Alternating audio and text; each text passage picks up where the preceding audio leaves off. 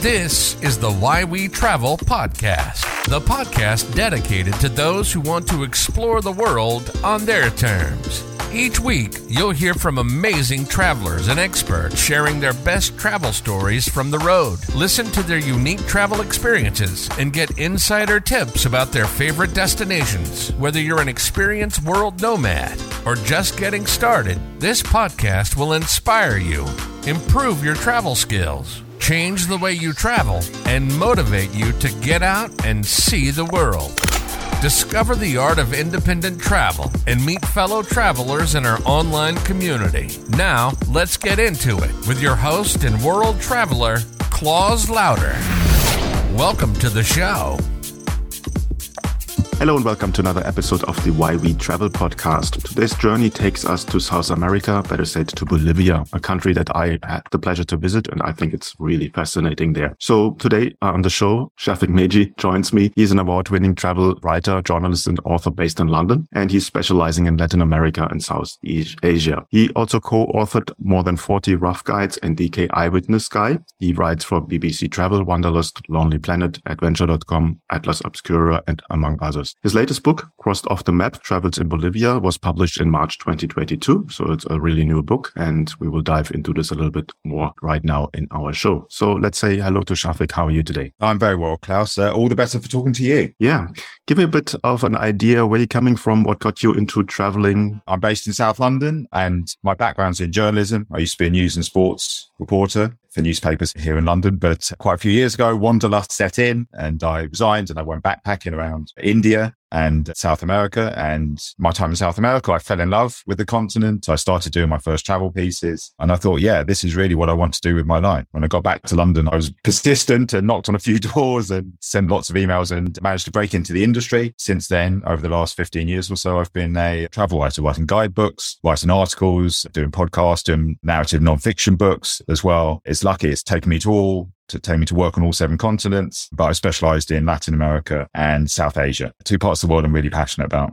Okay. So tell me about a little bit more about Bolivia. I have been there, as I said, and I love the country. It's very diverse, has lots to offer. So give me a bit of a background. What was your first impression when you came to Bolivia? My first time in Bolivia was just as a backpacker before I was working as a travel writer. And it was in 2004 after I'd resigned from my news and sports journalism job. And to be honest, I didn't really know much about Bolivia at the time. I wanted to go to Brazil for the Rio Carnival. And then after that, I wanted to go and hike the Inca Trail to Machu Picchu, classic gringo trail stuff. And just the cheapest way to get from Brazil to Peru was to go overland through Bolivia. But as soon as I crossed the border, I started to be captivated by the country. And over the coming weeks, I traveled all around. And initially, it was the incredible variety of geography there. I went to the world's biggest salt flat, went to Lake Titicaca, the world's largest altitude lake. I went to the depths of the Amazon to explore some of the most biodiverse places on earth. And I got absolutely captivated by the country at that point. And then that helped to kickstart my travel writing career. I subsequently started working for Rough Guides. I co-authored the Rough Guide to Bolivia and that allowed me to explore the country in incredible depth over repeated times over the last decade or so. And it was through those trips that gave birth to my latest book, which came out earlier this year, which is Crossed Off the Map Travels in Bolivia, which is like a narrative nonfiction exploration of this fascinating but underappreciated country. If somebody's planning to go to Bolivia, what should they basically have on the list? A huge country has lots to offer. What are the main attractions? The classic attractions, and probably the image that most people have of Bolivia is of the Andean side of the country. So that's the Salar de Uyuni, which, you know, has been immortalized in countless, countless photos that people will be very familiar with, even if they don't know much about it. That's the world's biggest salt flat. And this is an otherworldly landscape. It's roughly the size of Jamaica. It's incredibly flat. It's blindingly white. It's the whitest place, the brightest place I've ever been in my life. And it's surrounded by these incredible volcanoes, these Andean mountains. You're high up, you're 3,600 meters plus above sea level. It's really a hallucinatory landscape. That's on lots and lots of people's kind of bucket list adventures. And that's definitely a, a, must visit, not just in Bolivia, but anywhere in Latin America. Lake Titicaca, as I mentioned before, is a huge draw. One of my favorite things to do there is to visit the island of the sun, which according to Inca belief was where the sun and indeed the Inca mythology was born. And you can do a wonderful hike around there. It's incredibly scenic. You know, like a lot of Andean Bolivia, it's very high altitude, so uh, it will wear you out. And then there's loads of fascinating cities like Potosi, which was the site of the richest silver mine on earth, is also one of the highest cities on earth. You've got Sucre, which beautiful, beautiful architecture. Those are all fascinating. As I say, the Andean side of Bolivia really draws people uh, initially. I always encourage people to explore a bit beyond these kind of well-known destinations and particularly to get into the Amazon. So most people think of Bolivia as an Andean country, but a third of it lies within the Amazon basin. And it's easier to visit pristine primary rainforest here than in a lot of other neighboring countries, such as Brazil, for example. And Park National Madidi, which is the most biodiverse protected area on earth, it has 8,000 plus species many of which are found nowhere else on Earth. I'm talking about pink river dolphins and anacondas and pumas and incredible bird life. And you can have incredible explorations there as well. And then if you go over to the east, which is the lowlands and it's hot and steamy and it has a lot in common with neighboring Brazil, you have a completely different vibe and you see a different aspect to the culture, depending on how much time they have to maybe start off in the Andes, but definitely make some time to explore both the Amazon and the eastern side of the country as well. Very good tip. So in regards of time frame, if somebody wants to go for the first time, what would be your recommendation? The cheats answer would be to go for as long as possible. But obviously most people maybe have a week or two weeks, not just for Bolivia, but I always advise for everyone, try and pick two or three things and do them really well rather than trying to see absolutely everything because you'll have a much deeper experience for that. And the altitude, which I mentioned several times for, is really something to be aware of.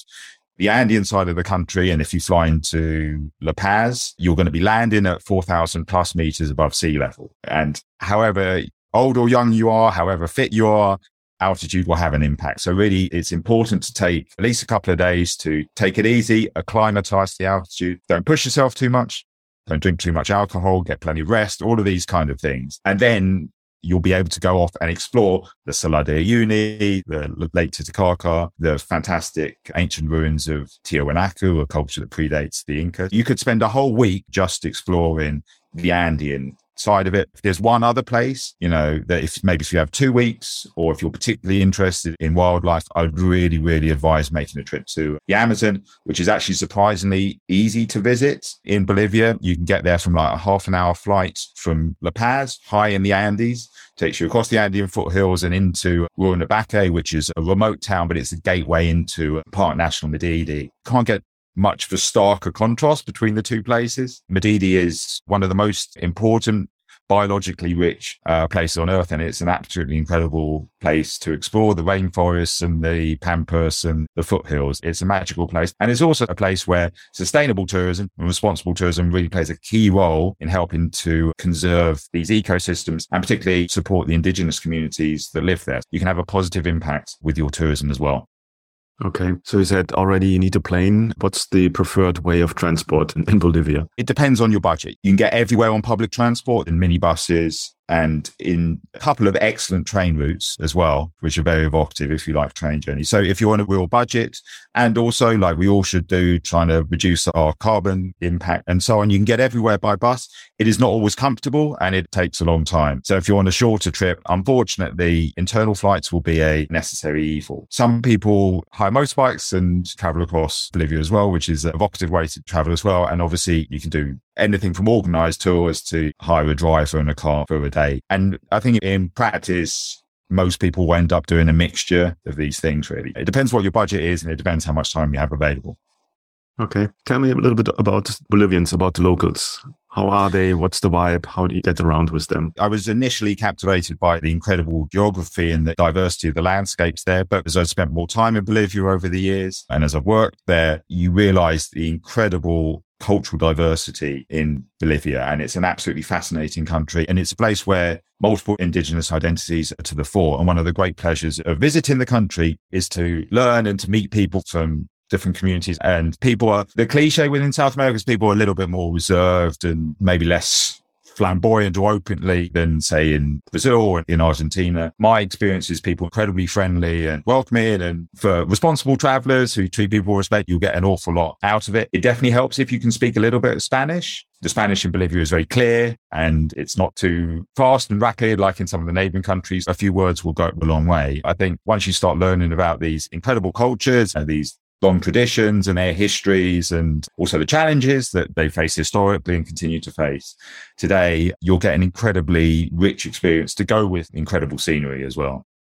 Yeah, I found the locals particular friendly. I would jokingly say they are the tiny friendliest people that you ever will meet. because as a Westerner, as a gringo, you always stand out because of your body height. Food is obviously a topic. Anything particular about the food there? Everything that stands out? Something that you really miss while not being there? It's incredibly diverse. The food that you'll get in the Andean side of the country is very different to the food that you'll get in the eastern lowlands, which has more of a tropical climate and has a lot in common with Brazil. The Andes, obviously the birthplace of the potatoes and the actual variety of potatoes that you get in Bolivia and the uses to which they are put as well is incredible. So if you go over a bit more to the Amazon side and the region just below the Amazon basin, this is this kind of you know, someone like Cochabamba and the Cochabamba Valley. That's the breadbasket of Bolivia. It's got a wonderful climate. The city is known as the city of eternal spring because of the climate and so many things grow there. So you can have wonderful tropical fruits. You get really, really good freshwater fish as well. Bolivia, for anyone who's not sure about the geography, is landlocked, but it has incredible rivers and it's really, really interesting fish. And if you're up in the Amazon, you'll get weird and wonderful fish that you will not have come across before. It's often barbecued and served with Amazonian grown fruit and vegetables, which again are many of which you won't have come across before. They're often absolutely packed with goodness as well. And then if you go over to someone like Santa Cruz, so Santa Cruz is the biggest city in Bolivia. It's in the eastern lowlands. It's the economic force, but in that part of the country, it's much more modern. It has a very different vibe. But there, they have wonderful barbecue restaurants that, you know, as again, if you visited Brazil, you might have experienced them as well. Huge kind of meaty kebabs. I mean, this is cattle countries, so meat plays a huge part in it. But again, you know, tropical fruits are available and you get stews and stuff. So again, it's a really diverse place. And particularly in the more touristy places, parts of La Paz, you'll also find restaurants from all over the world. You can find Indian food, you can buy Chinese food and everything. Go with an open mind and eat everything.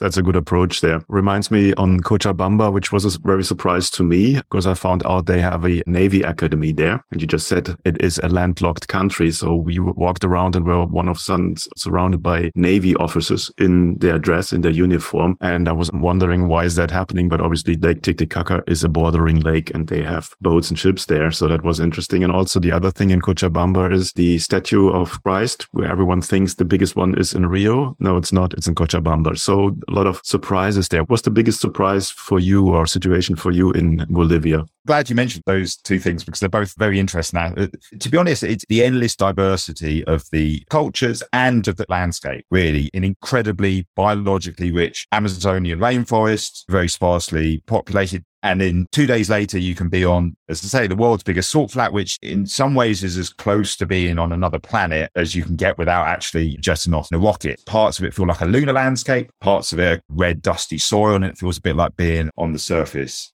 of Mars. And the fact that so those two places are within the same country and actually that you can visit within two days. And then the next day you can be in a buzzing metropolis, you know, modern, vibrant city. It's that diversity that surprised me when I first visited. And, you know, one of the great things about Bolivia is that every time you visit, and I've been fortunate to visit, spend a lot of my time there.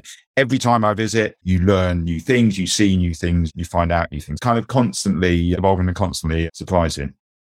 100% agree. La Paz for me is one of the two craziest cities in a certain way because just because of the location where it is built, that's already so impressive. It's one of my top cities to visit. I have been there, but I always would recommend to go there. So when it comes to a budget, to a travel budget, what can people calculate for? Bolivia is one of the cheaper countries in South America once you've got there. Now, getting getting there from Europe, particularly, can be a bit pricey. International long haul airline prices are expensive generally at the moment. It's often cheaper to fly via the US and get a connecting flight down there. But once you're actually in Bolivia, it's a very affordable place. If you're coming from, it's much cheaper than in Brazil or Chile or Argentina or even Peru, for example. It's a rough budget. If you have $50 a day, you can get by on that. And as I say, public transport and basic accommodation and food all very affordable. So you can travel on a shoestring budget. The places where it adds up is obviously internal flights and some tours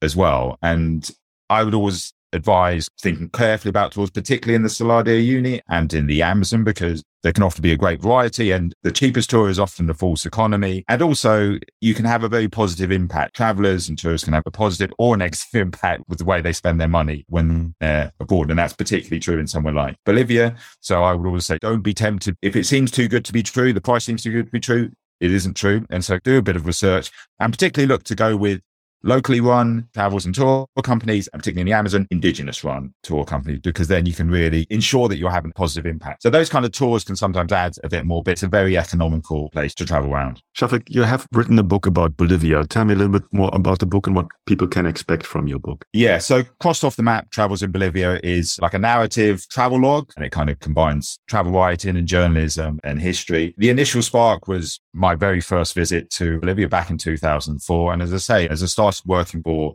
Rough Guides, the co-author of Rough Guides to Bolivia, it gave me the great excuse to visit virtually every part of the country and spend extended periods there and to really immerse myself in the country and its culture. And so initially I thought it's a place that doesn't get a lot of coverage, particularly in the English language media. There hadn't been a very recent travel book written about it. And I thought, oh, it's just people be interested in hearing about the world's most dangerous road, the world's highest city, the world's largest salt flat, the world's richest silver mine, the world's largest high altitude lake, the world's most biodiverse national park, all of which are found in Bolivia. So that was my initial idea for the book. But then as I started delving into the history a bit more, I found that this country that, you know, lots of people outside of Latin America wouldn't be able to place on a map has actually had like a profound impact on the modern world. The riches that were extracted from it helped to power the industrial revolution and fund the Great Wall of China, just to take one example. So I thought, well, look, this is a fascinating history. Let's try and explore that as well. And then I was also traveling, traveling there throughout the 2010s. Fortunately for me, a time of great social and political and economic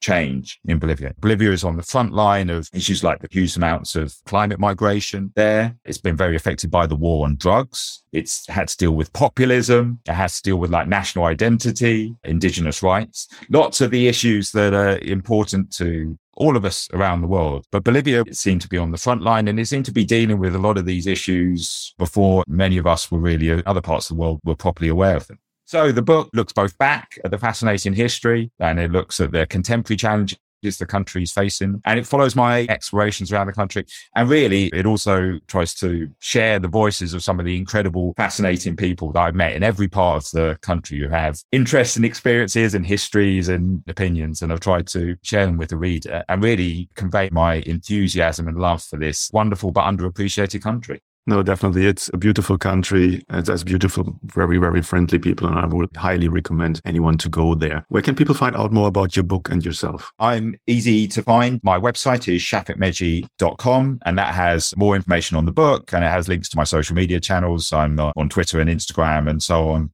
at Shafik Meghji. And you can also see some of my writing on Bolivia, done quite a few pieces for BBC Travel and Wanderlust recently, which will give you a flavor of the book. We'll hopefully get a few more people hooked and inspired to visit Bolivia in the future.